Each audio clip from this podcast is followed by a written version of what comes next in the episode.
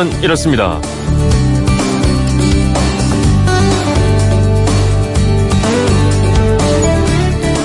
안녕하십니까 전종환입니다. 다양한 민족적 문화적 배경을 지닌 사람들이 서로 이해하고 존중하는 환경을 조성하기 위해서 제정된 국가 기념일 세계인의 날입니다. 5월 20일 바로 오늘이죠. 어, 우리가 고맙습니다 하는 말을 다른 나라 사람들은 뭐라고 할까요?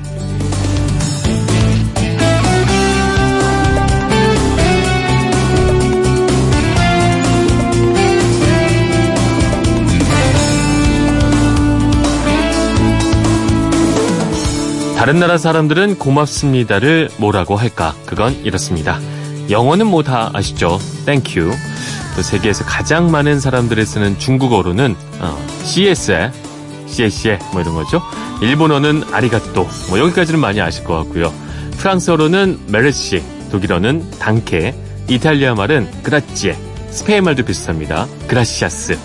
그리고 러시아 말은 спасибо, 스웨덴 말은 tack, 아랍어는 شكرا. 동아프리카 지역에서 많이 쓰는 스와힐리어는 asante, 이란 사람들이 쓰는 페르시아어는 ممنون, 인도네시아에서는 뜨리마 카시, 그리고 포르투갈어로는 이겁니다. 오브리가도. 근데 일본말 아리가토하고 포르투갈말 오브리가도 이게 좀 비슷한 느낌이죠. 그래서 포르투갈 말이 일본으로 전해져서 변했다 이런 속설도 있는데요. 하지만 일본에선 포르투갈과 접촉하기 전부터 쓰던 말이라고 합니다. 아무튼 각 나라 사람의 생김새만큼이나 말도 참 다릅니다. 앞으로 외국에 나갔을 때, 외국인을 만났을 때 그 나라 말로 고맙습니다 라고 하면 좀 더 가까워질 수 있겠죠. 외국인이 우리말로 고맙습니다 하면 더 호감이 생기는 것처럼 말이죠.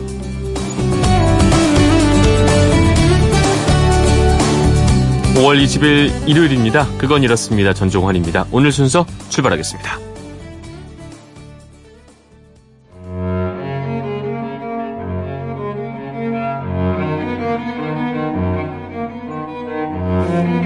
모르면 흘러가지만 알면 깊이 빠져드는 세계가 있습니다. 클래식 아하 최영옥 클래식 평론가와 이야기 나눠보겠습니다. 안녕하세요. 네, 안녕하세요. 네, 지난 시간에 어, 자유, 평화, 어떤 역사적 사건과 함께했던 음악들 네. 좀 인상 깊게 들었었는데 오늘은 또 어떤 클래식 음악 준비를 해주셨나요? 네, 사실은 클래식 음악이 제목이 있는 경우가 그렇게 많지는 않잖아요. 네. 그래서 어떤 상황에 맞는 음악을 찾는 게 이렇게 쉽지는 않은데, 네. 아, 이 5월, 지금 현재 5월이잖아요.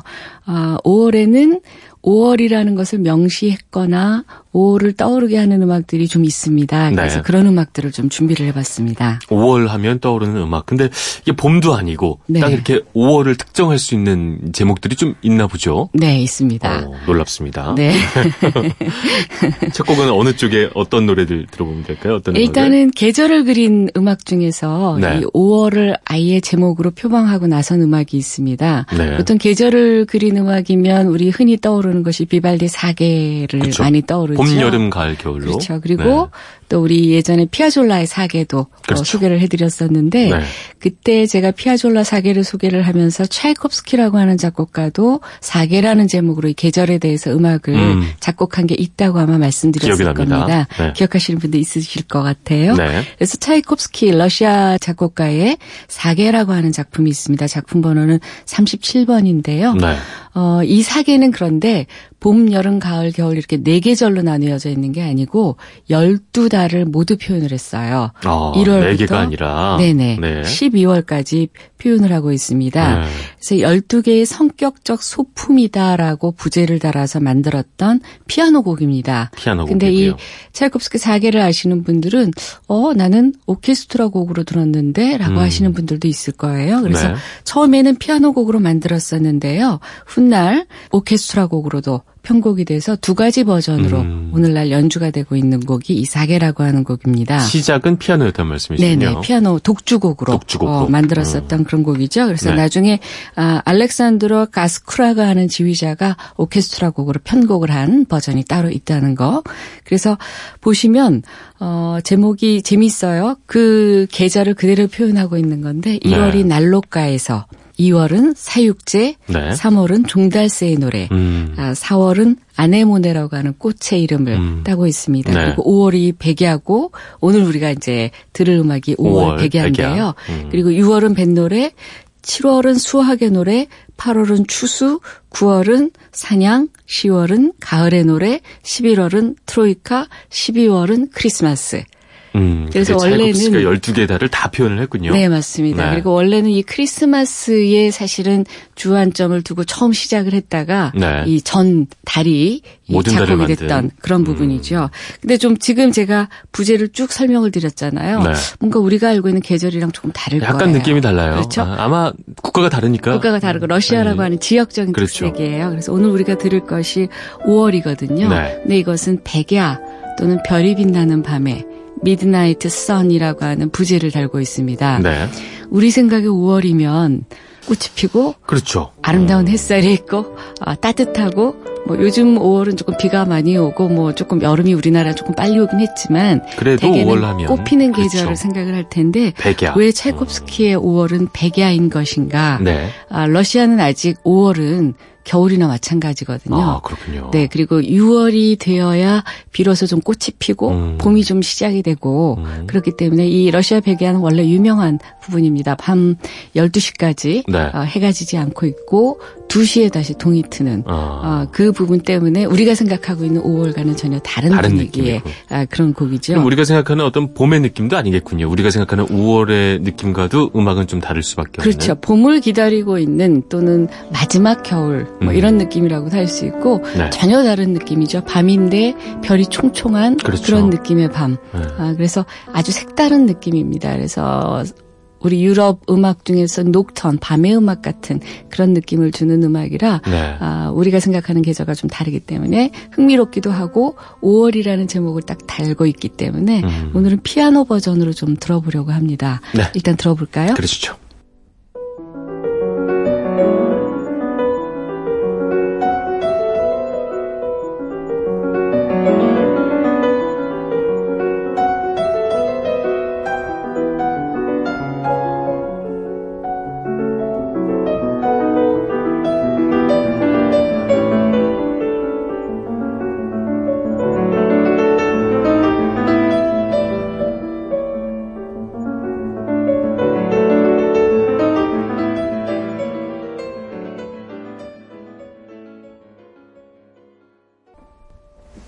차이코프스키의 사계에서 5월 백야 함께 들어보셨습니다.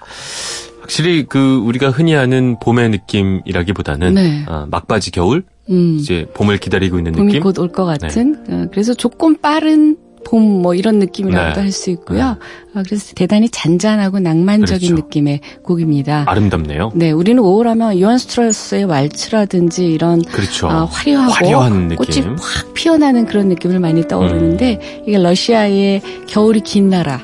추운 나라 그렇죠. 아, 이런 느낌이라 같은 5월이라도 전혀 다른 음. 느낌이 나올 수 있는 부분이겠죠. 러시아를 못 가봤지만 왠지 어떤 느낌일지가 음악만 네. 들어도 약간은 좀 황량하면서도 말이죠. 아.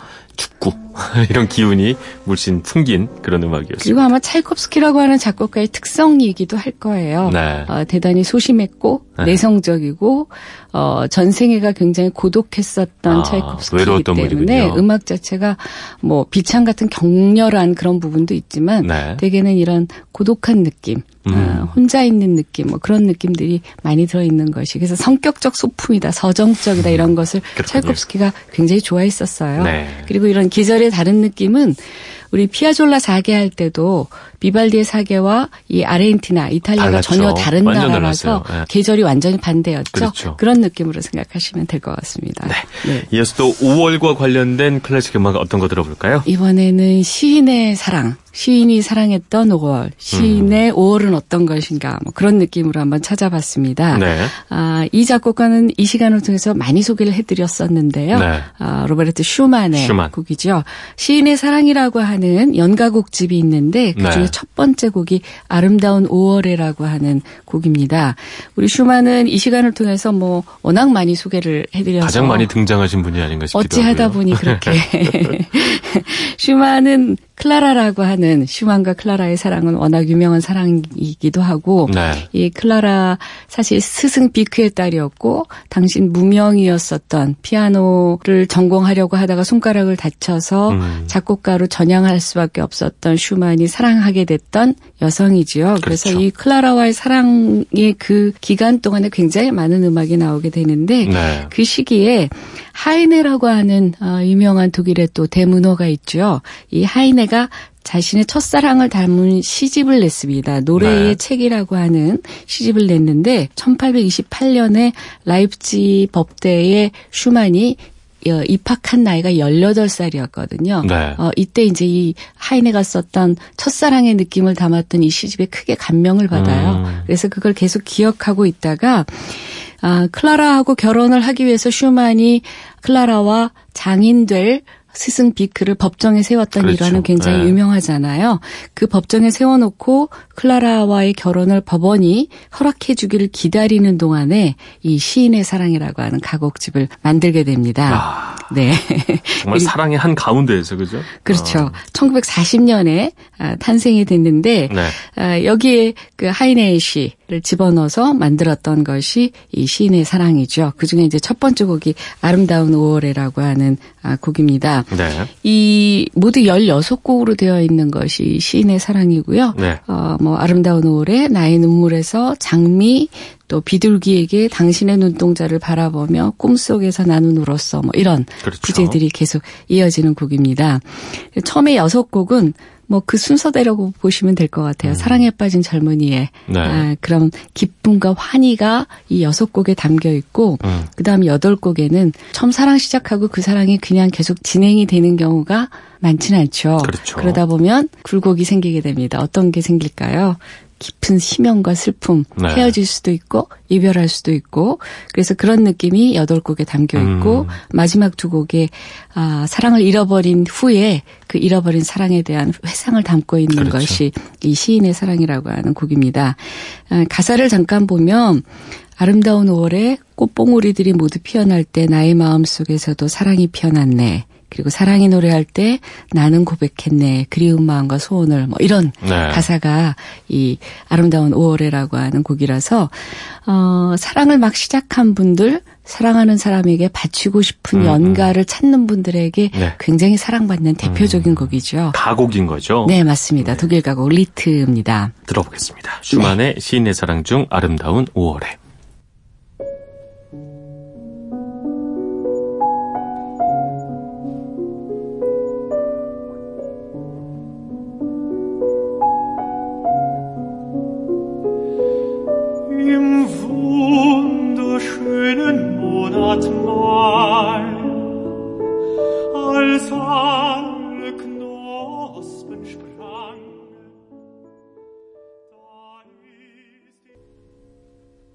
슈만의 음악이었습니다. 시인의 사랑 중에서 아름다운 5월에.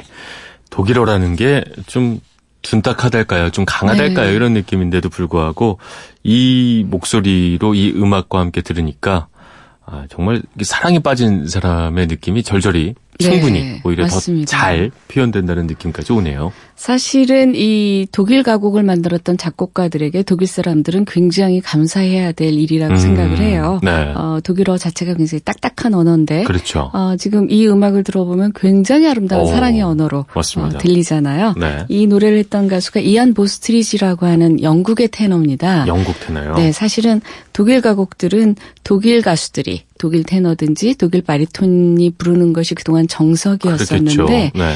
아, 이 이안 보스트리지는 아주 독특한 케이스예요. 음. 영국 출신이고 네. 테너가 독일 가곡을 부른다고 나섰죠. 그리고 네. 원래는 어, 케임브리지 대학에서 철학을 전공했던 그런 존재인데 어, 노래가 너무 하고 싶어서 음. 뒤늦게 30이 다 돼서 나온 가수거든요. 네. 근데 독일 사람들 입장에서 영국인이 독일 노래를 했는데 너무 아름답게 불러서 음. 독일 가곡에 대한 사람들의 그 시선을 독일 가수가 부르는 독일 가곡, 이안 보스트리지가 부르는 독일 가곡으로 양분화할 만큼. 아, 그 정도로요? 어, 네, 그렇게 아주 큰 회오리 네. 바람을 일으켰던 가수입니다. 아. 그래서 대단히 아름답게 정말 왜 사랑에 빠진 20대 초반에 어, 젊은 남성처럼 지금 노래를 네. 하고 있다고 해도 되겠죠. 비유를 하자면 일본 가수가 우리나라 노래를 너무 잘 소화하니까. 그렇죠. 네, 맞습니다. 너무 아름답다 이렇게 예, 할수 있는 거니까. 우리말을 정확히. 발음을 하고 네. 그 느낌도 정확히 그러니까요. 발음을 하니까. 네, 네. 알겠습니다. 자, 5월에 관련된 음악 들어보고 있는데 아, 이어서 어떤 곡 들어볼까요? 이번에는 어, 사실은 이제 5월이라는 제목을 달지는 않았지만 네. 5월 하면 어, 어, 지금 나오는 있네요? 곡입니다. 네. 이게 리하르트 스트라우스의 아주 독특한 제목인데요. 네. 가정 교향곡이라고 하는 제목입니다. 아, 이 가정의 그 가족할 때 가정 그 네. 가정인 거죠. 클래식 음악사 속에서 이 가정을 다룬 네. 최초의 교향곡이라고 할수 있습니다. 그 부분이 클래식과 가정은 쏘이게 와닿지가 않네요. 그렇죠. 네. 굉장히 어, 갑자기 예술에서 일상으로 나온 것 같은 그런 뜬금없는 느낌이죠? 느낌이 없지 않아 있습니다. 아, 일단 앞부분을 잠깐 지금 들어볼까요? 그러시죠.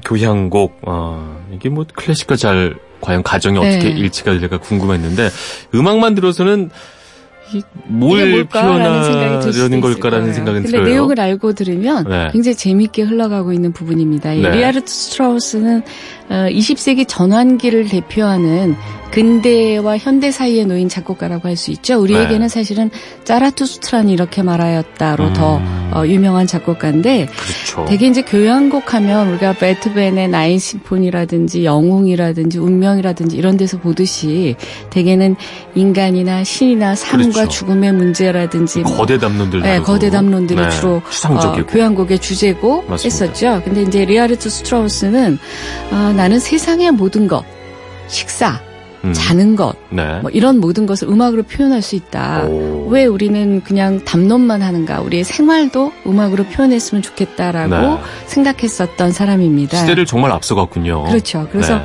자신과 아내 그리고 어, 이 두 사람 사이에 아들 부비가 있었는데 네. 이세 사람의 이야기를 음악화한 것이 아. 이 가정교향곡입니다. 이 음악이 가정 내에서 벌어지는 다양한 어떤 슬픔, 즐거움, 뭐 다툼, 뭐 화해 이런 것들이 다 농축된 그런 음악이군요. 네, 맞습니다. 그래서 처음에는 이제 3인 가족이 거실에 앉아서 아버지가 등장을 하고 네. 아버지의 모습 그리고 또 순진하게 노는 아들의 모습 네. 아, 그리고 영감을 받아서 이제 막 음악을 작곡하는 어, 이 아버지의 모습도 그렸다가 네. 어, 재미있는 것은 아이를 좀 재워야 되잖아요. 네. 그래서 자장가를 불러주면서 아이를 네. 재우는 어, 부분도 나오고 그 다음에 이건 가정 이야기니까 네. 어, 부부가 잠자리에 듭니다. 네. 그래서 너무 독특하게 잠자리 묘사를 하게 돼요. 네. 그래서 대단히 로맨틱하다가 격렬하게 묘사가 되고요.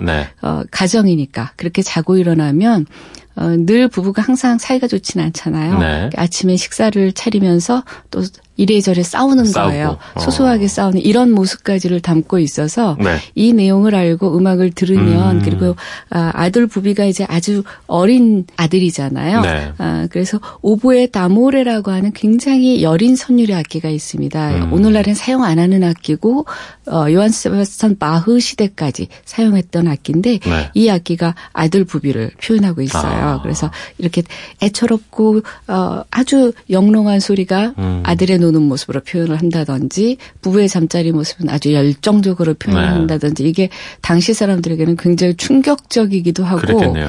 아 그런데 굉장히 인간적이기도 음, 음. 하다라고 표현됐던 작품이에요. 이렇게 네. 됐던 것은 사실 리하르트 스트라우스의 개인사 때문에도 좀 작용을 합니다. 왜냐하면 네. 아, 리하르트 스트라우스에는 이 독일 패망시에 나치에 협력했었다는 이 사실 때문에 오랫동안 활동 금지를 당했었고 음. 아, 이것이 사실은 오랫동안 스트라우스를 굉장히 괴롭혔던 부분이에요. 네. 어, 무죄 선고를 84세에 받았기 때문에 음. 어쩌면 일생 동안 따라다녔던 족쇄가 됐었던 그렇네요. 부분이죠. 어, 그러다 보니까 스트라우스에 대한 사람들의 편견이 있었는데 신경질적이고 고집도 쇠고 네. 또 대단히 불친절하다는 그런 평가가 늘 있었습니다. 음. 아, 그래서 스트라우스는 그런 부분을 아니야 나는 집에서는 굉장히 착한 아버지야. 아주 괜찮은 남편이야. 네. 그리고 예술가로서는 대단히 열정적인 사람이야. 이런 것을 이 음악을 통해서 표현하고 싶었다라고 네, 할 수 있는 부분입니다. 네. 네. 확실히 그 세상 모든 게 그렇겠지만 특히 클래식 음악이야말로 알고 듣는 것과 네. 모르고 듣는 게 너무나도 큰 차이가 난다는 걸 네. 오늘 다시 한번 느낄 수 있었습니다. 5월과 관련된 두 곡, 제목 자체가 5월인 두 곡의 클래식 음악 들어봤고 네. 마지막으로 이제 가정 교향곡까지 함께 들어봤습니다. 아무래도 5월은 가정의 달이라고 그러니까요. 할 수가 있으니까. 네. 이제 또 6월에는 어떤 음악을 듣게 될지 벌써부터 기대가 되면서 네. 오늘 여기서 인사 나누도록 하겠습니다. 지금까지 최영옥 클래식 평론가였습니다. 말씀 감사합니다. 감사합니다.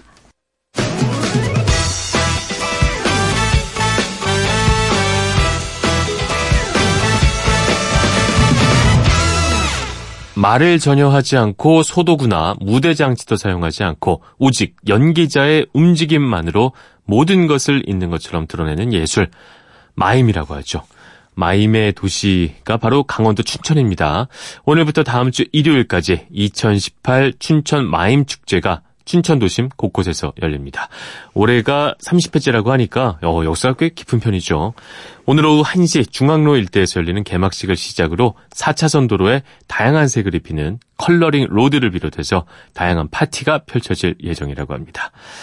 춘천 가는 기차에 오랜만에 한번 몸을 실어보고 싶어지네요.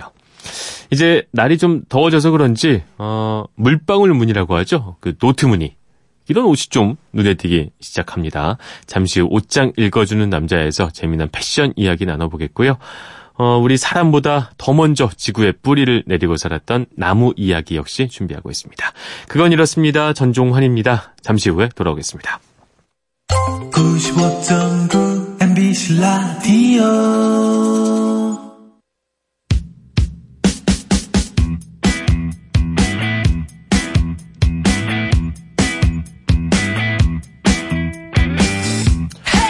매주 일요일 아침 옷에 담긴 인문학을 배워보는 시간이죠. 옷장 읽어주는 남자 김홍기 패션 큐레이터 나오셨습니다. 안녕하세요. 네, 안녕하세요. 네. 아, 이제 슬슬 여름철이 다가오고 있는 것 같은데. 그렇습니다. 여름철이 되다 보니까 좀 더 과감하고 독특한, 좀더 네. 인상적인 옷들을 입고 네. 나오는 분들이 많이 계세요. 맞죠.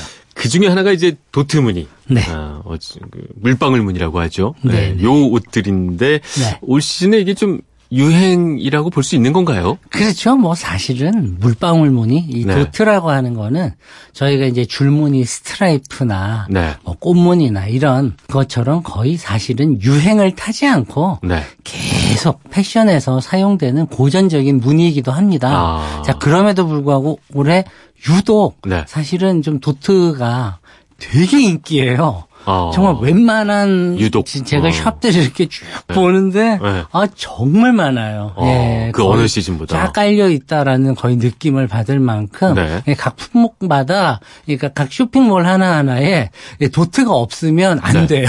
아, 하나씩 꼭 그 있어야 되는 정도입니다. 네. 그러니까 클래식임에도 불구하고 특히 이번 시즌에도 많다 이런 말씀이신 네, 것 같은데 이게 겨울철이나 뭐 추울 때보다는 아무래도 어, 좀 따뜻하고 더워질 때 뭔가 더 예쁜 느낌을 준달까요? 그런. 효과가 있는 것 같아요. 아니, 맞습니다. 그래서 이제 봄, 여름에는 네. 사실은 이제 도트는 그 사계절 다 쓰긴 합니다. 네. 단 이제 컬러 좀 바뀌죠. 네. 봄 여름은 주로 일단 밝은 컬러를 쓸 그렇죠. 거고 네. 이제 가을 겨울을 가게 되면 일단 남성분들 쉽게 말하면 넥타이를 생각해 보시면 되죠. 도트 넥타이 도트 많이 매죠. 쓰죠. 네, 그러니까 맞습니다. 그 남성분들의 경우엔 도트를 쓰더라도 네. 조금 이렇게 장중하게 조금 무겁게 눌러주는 그렇죠. 그런 컬러들을 네. 쓰잖아요.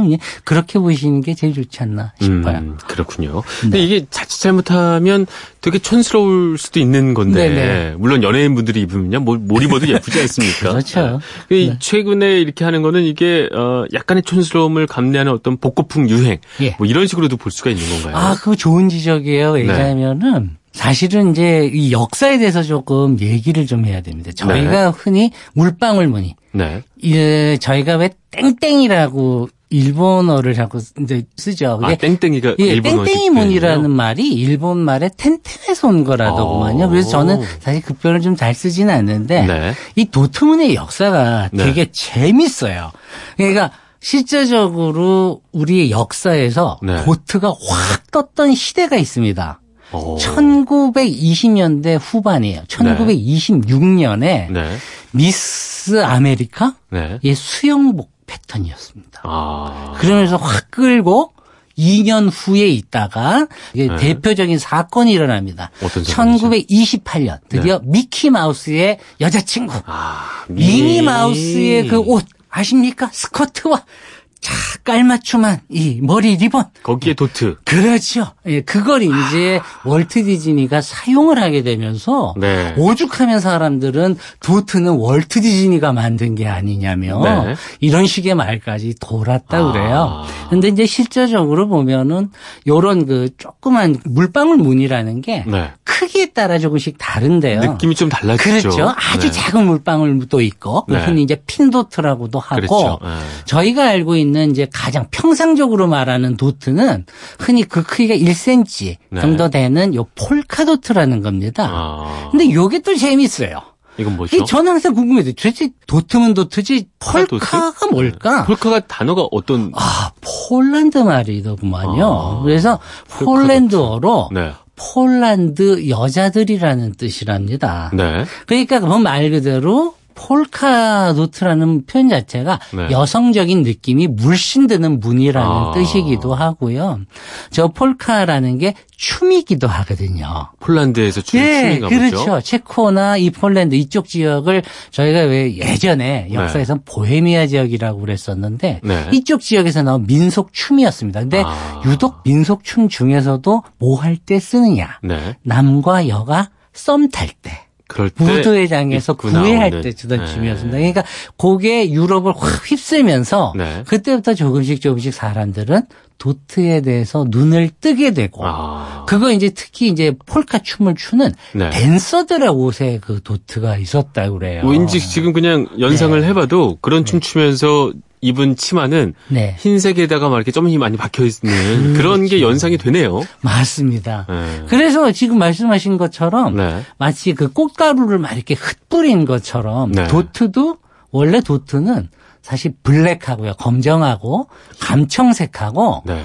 빨강색의 하얀색으로 이제 점을 찍는 게 점. 기본이에요. 그렇죠. 물론 그 역도 있죠. 네. 그 거꾸로도 있지만 어 실제적으로 이제 수많은 도트의 종류 중에 색종이를 이렇게 우리가 왜 박을 터트리면 막 이렇게 확 뿌려지는 거 있잖아요. 네. 그렇듯이 이렇게 여러 가지 다채색의 점을 찍어 놓는 음. 도트 옷도 있습니다. 그래서 네. 그걸 그 색종이 조각을 뜻하는 confetti를 따서 confetti dot 뭐 이러기도 음. 하죠. 네. 많이 있어요. 네.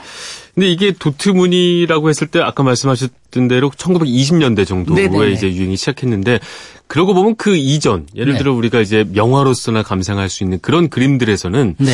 도트 무늬를 그렇게 본 기억은 없는 것 같아요. 그렇죠. 사실 제가 이게 쉽게 답을 할 수가 없는 문제인 게 네. 제가 이걸 되게 파고들었었어요. 도트에 관해서. 거의 한 2년간. 네. 왜냐하면 실제로 그런 그림을 찾아다녔거든요. 도트가 있는 그림을. 아, 예. 왜냐하면 인터넷을 쳐보면 네. 1800년대 후반에는 이런 그림들이 꽤 있습니다. 도트를 입은 네. 프랑스 인상주의 화가들의 그림에는 여성분들이 도트 무늬가 어, 있어요. 있어요. 그럼 그 이전엔 정말 없었나 네. 찾아봤거든요. 네. 근데 있더라고요. 1700년대 후 후반 정도의 그림에 보니까 음. 어, 여성분이 케이프를 입 었는데 네. 그게 폴카도트가 있더라고요. 음. 그러니까 이런 폴카도트라는 게 아마 그 이전부터도 조금씩 조금씩 사람들한테 알려졌을 겁니다. 왜냐하면 있었는데. 그 춤이라는 네. 것 자체가 성립이 된 거는 16세기거든요. 네. 그러니까 그 이후로 유럽에 쭉 퍼졌고 음. 사람들한테 어느 정도 인지는 되고 있었지만 네. 실제적으로 확 뜨게 된 거는 1850년대부터라고 하더라고요. 네.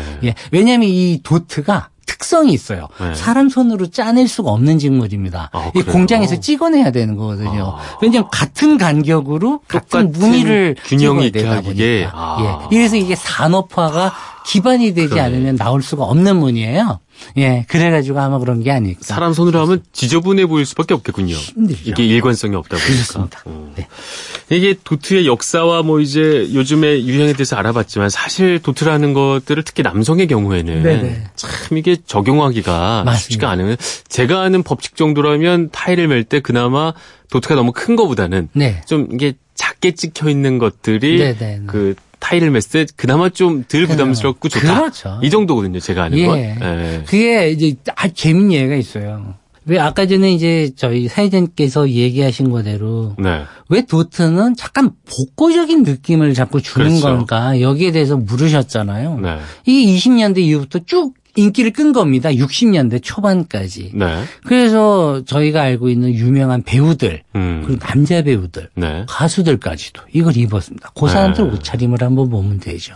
그러니까 여자 배우들 같은 경우에는 뭐 저희가 알고 있는 뭐 엘리자베스 테일러 같은 음. 사람들도 있을 거고 마릴린 먼로도 있지만 남자분도 있습니다. 아, 심지어는 폴카도트를 너무 좋아해서 노래 제목이 폴카도트와 달빛이라는 노래를 발라드를 아, 불러서 히트를 칩니다. 어. 60년대. 네. 이분이 또 이 폴카도트 넥타이를 하고 왔죠. 네. 이분의 넥타이 모습을 보시면 아마 알 것 같은데 이 우리가 전반적으로 무늬를 입을 때는요. 네. 항상 주의해야 되는 게 상하이가 다 무늬면 굉장히 힘듭니다. 어휴. 힘들죠. 그거 상당히 힘들죠. 네. 그게 항상 기본이에요. 그러니까 네. 한쪽은 상하 상관없이 죽여주고 예, 한쪽은 어. 솔리드여야 네. 민문이어야 할 거고 도트일 건데 가장 중요한 거는 여성분들 중에 정말 몸이 예쁘신 분들은 네. 무늬된 무늬를 입어요. 패턴 예쁘죠. 온 네. 패턴으로도 입으십니다. 맞습니다. 그래도 되시는 분들은 역시 부럽죠. 네. 네. 그러나 이 중 여기에서도 법칙은 있습니다. 네. 이 무늬는 기본적으로 크기의 좌우가 돼요. 네. 그렇기 때문에 한쪽이 크면 한쪽은, 한쪽은 좀 작게 작고. 그런 식으로 해서 약간 점증된다 그럴까요? 네. 커서 이렇게 퍼져가는 아. 느낌으로 무늬를 배열해 주셔야 그렇죠. 좋습니다. 아, 그러니까 네. 위부터 아래까지 똑같은 무늬를 또또 찍혀 있으면 그건 아, 너무 그거는 이제 뭐 약간 네. 쇼 비즈니스 그렇죠. 네. 뭐 이렇게 되는 거죠. 아, 알겠습니다. 그러니까 이게 사실 뭐 저희가 청취자분들에게 도트문이 당장 입어봅시다라고 말씀드리기에는 저희도 부담스럽지만 그래도 한번 네. 정도 나도 한번 시도를 해보고 싶다. 그럼 조금 전에 네. 해주신 말씀을 좀 참고해서. 그렇게 해주시고, 전 여성분들도 그래요. 해변가나 네. 해외여행 갈 때요. 도트가 있는 그 모자 위에다가 도트를 이렇게 스카프로 살짝 묶어가지고 네. 쓰고 한번 찍어보세요. 어, 얼마나 예쁘. 요거 그럼요. 그리스 가서 찍으면 음. 인생샷 나옵니다. 그렇죠. 뭐 그리스 못 가더라도 저기 속초 가서라도 한번 맞아. 아, 속초도 네. 좋습니다. 아, 뭐. 도트하면 매력적일 것 같습니다. 네, 올 여름 도트 유행이라고 하니까 아, 네. 오늘 저희가 말씀드린 거 생각하시면서 한 번 정도 입어보셔도 한번 활용을 해보셔도 좋을 것 같습니다. 네, 지금까지 김홍기 패션 큐레이터와 도트 문의에 관해서 얘기 나눠봤습니다. 오늘도 말씀 감사합니다. 네, 감사합니다. 네.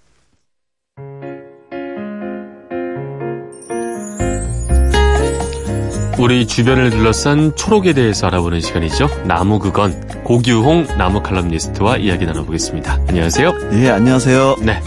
자, 우리 일상에 가까이 접할 수 있는 나무들 아, 매 시간 소개해주고 계시는데, 자, 또 오늘은 어떤 나무 소개를 해주실까요?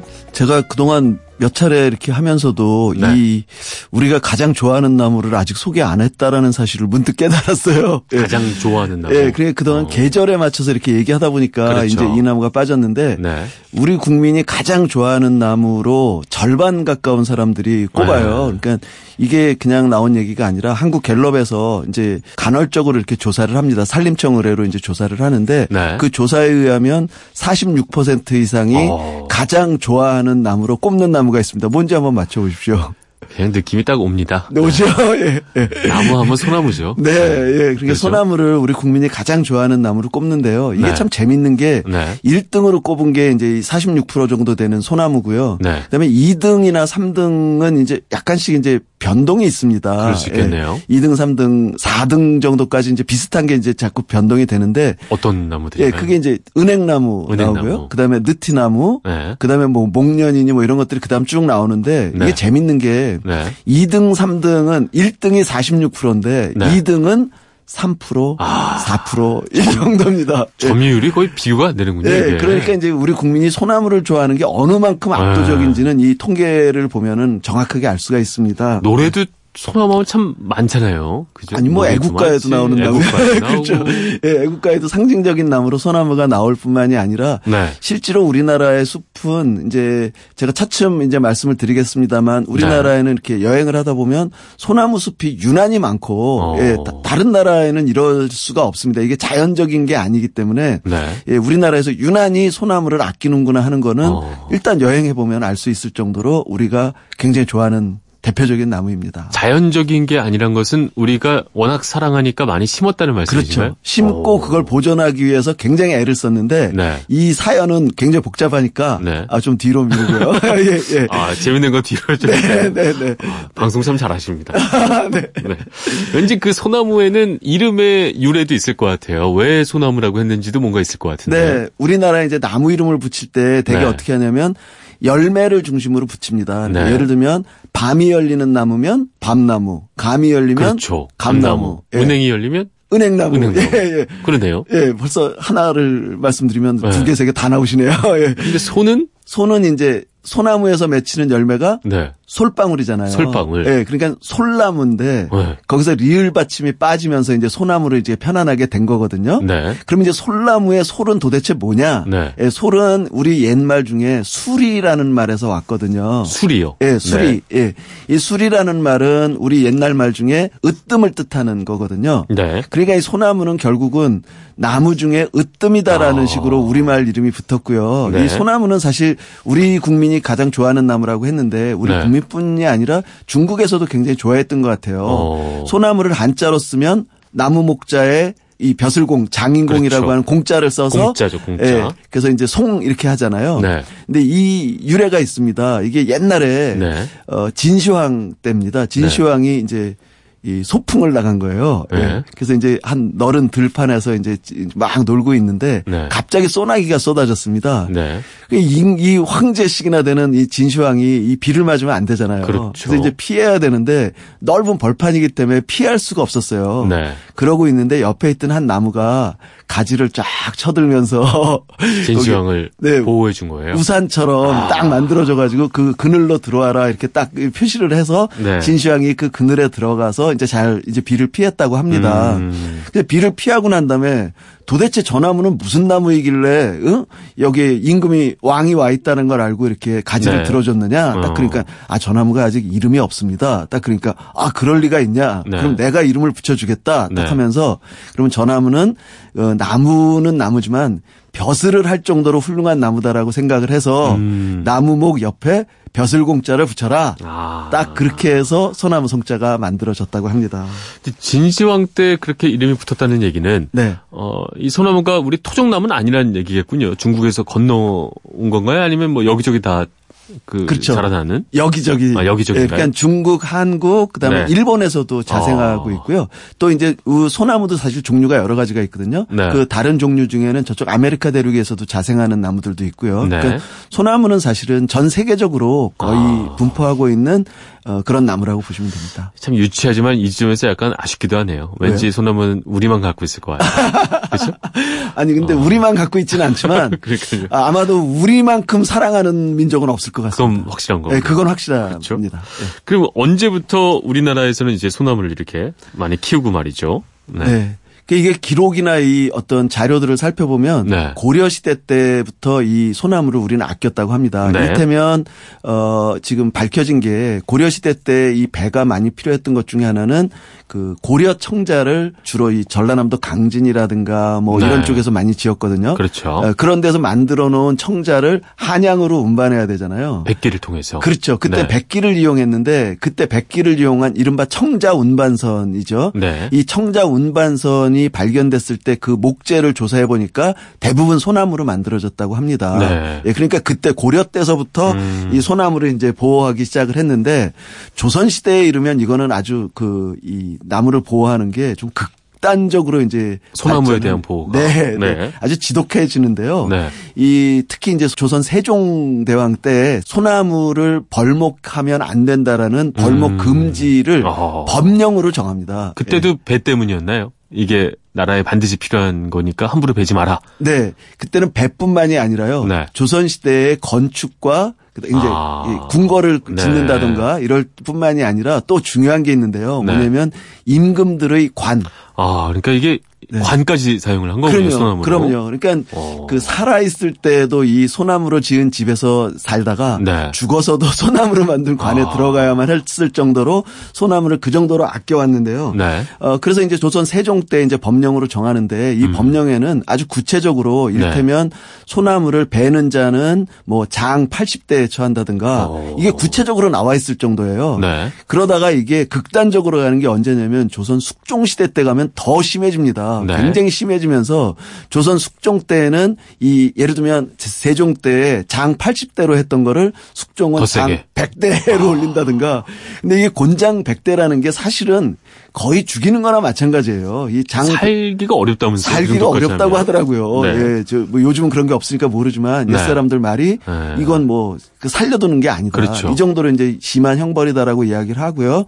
어, 뿐만이 아니라 조선 숙종 때에는 곳곳에 이 소나무를 심으라는 거를 왕실에서 직접 지휘를 합니다. 아. 그러니까 이 산은 어, 예를 들면 황장봉산이라고 정해서 이 네. 황장봉산에 나무 몇 그루를 심고 이 나무를 관리하는 사람은 뭐 어느 정도 녹봉을 음. 주고 뭐 이런 거를 아주 법령으로 정할 정도로 네. 이제 소나무를 극진히 보호하면서 이제 지켜왔다라는 게 우리 소나무의 역사입니다. 네. 네.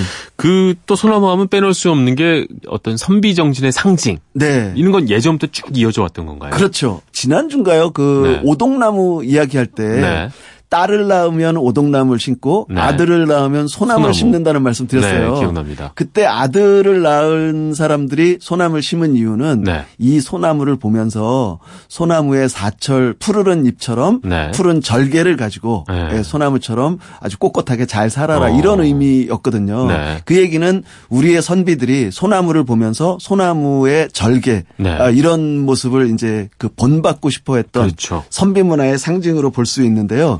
네. 그러다 보니까 이제 선비들도 옛날 한시라든가 네. 아니면 그림이나 이런 데에서 소나무를 많이 남겼고요. 음. 그 대표적인 게 국보로까지 지정돼 있죠. 그 추사 김정희의 세한도. 세한도. 네, 세한도에 그렇죠. 보면 집은 아주 소박하게 그려져 있지만 네. 그 안에 잣나무와 소나무가 우를 창창하게 있는 모습들을 이제 볼 수가 있을 정도입니다. 네, 네. 알겠습니다. 자, 이렇게 소나무 얘기를 많이 해봤는데 그렇다면 어, 소나무야 뭐 사실 그 계절별로 이렇게 볼 수 있는 나무가 아니라 언제나 볼 수 있는 나무잖아요. 그렇죠. 이제 우리가 소나무를 한번 멋있는 걸 보고 싶다. 네. 네. 어디를 찾아가 보면 좋을까요? 소나무 숲은 우리나라에 유명한 곳이 워낙 많아서요. 네. 어느 한 곳을 소개해 드리기는 어려운데요. 네. 그 중에는 이제 소나무도 이제 종류가 많아서요. 네. 이 어떤 우리가 대충 소나무 그러면 구불구불하게 자라는 나무들을 많이 생각을 그렇죠. 하는데 어, 또 소나무 종류 중에는 전혀 굽지 않고 곧게 자라는 나무들이 음, 있거든요. 음, 이 곧게 자라는 나무 중에 이제 오랫동안 보존해서 옛 숲의 모습이 거의 뭐 원시림 에 가까울 정도로 예습의 네. 모습이 그대로 유지된 데가 울진 경상북도 울진의 어, 소강리 금강소나무 숲이라는 아름다운 숲이 있는데요. 네. 이 숲은 제가 좀 더 자세히 나중에 시간을 잡아서 소개해 드릴까 합니다. 알겠습니다. 오늘 말씀 들어보니까 소나무는 이게 우리 역사와 빼놓을 수 없는 나무고 하니까요. 네. 어, 다음 시간까지도 충분히 더 할 얘기가 있을 것 같은데 그렇죠? 넘치고 네. 넘칩니다. 네. 알겠습니다. 오늘은 그러면 여기까지만 듣고 네. 다음 시간을 기다려 보도록 하겠습니다. 오늘 아, 소나무에 대한 얘기 아, 이제 뭐 이제 시작이라고 볼 수 있을 것 같은데 네, 그렇습니다. 네, 잘 들었습니다. 지금까지 고기용 나무 칼럼니스트였습니다. 말씀 고맙습니다. 예, 고맙습니다. 마음에 어리는 것들, 그렇게 한 번 어리고 나면 좀처럼 잊히지 않는 것들, 한참 지나서도 어른 어른 떠오르는 것들. 세상의 모든 좋은 말들, 박준 시인이 어린 왕자를 다시 읽으면서 가진 감정을 정리한 말 가져와 봤습니다.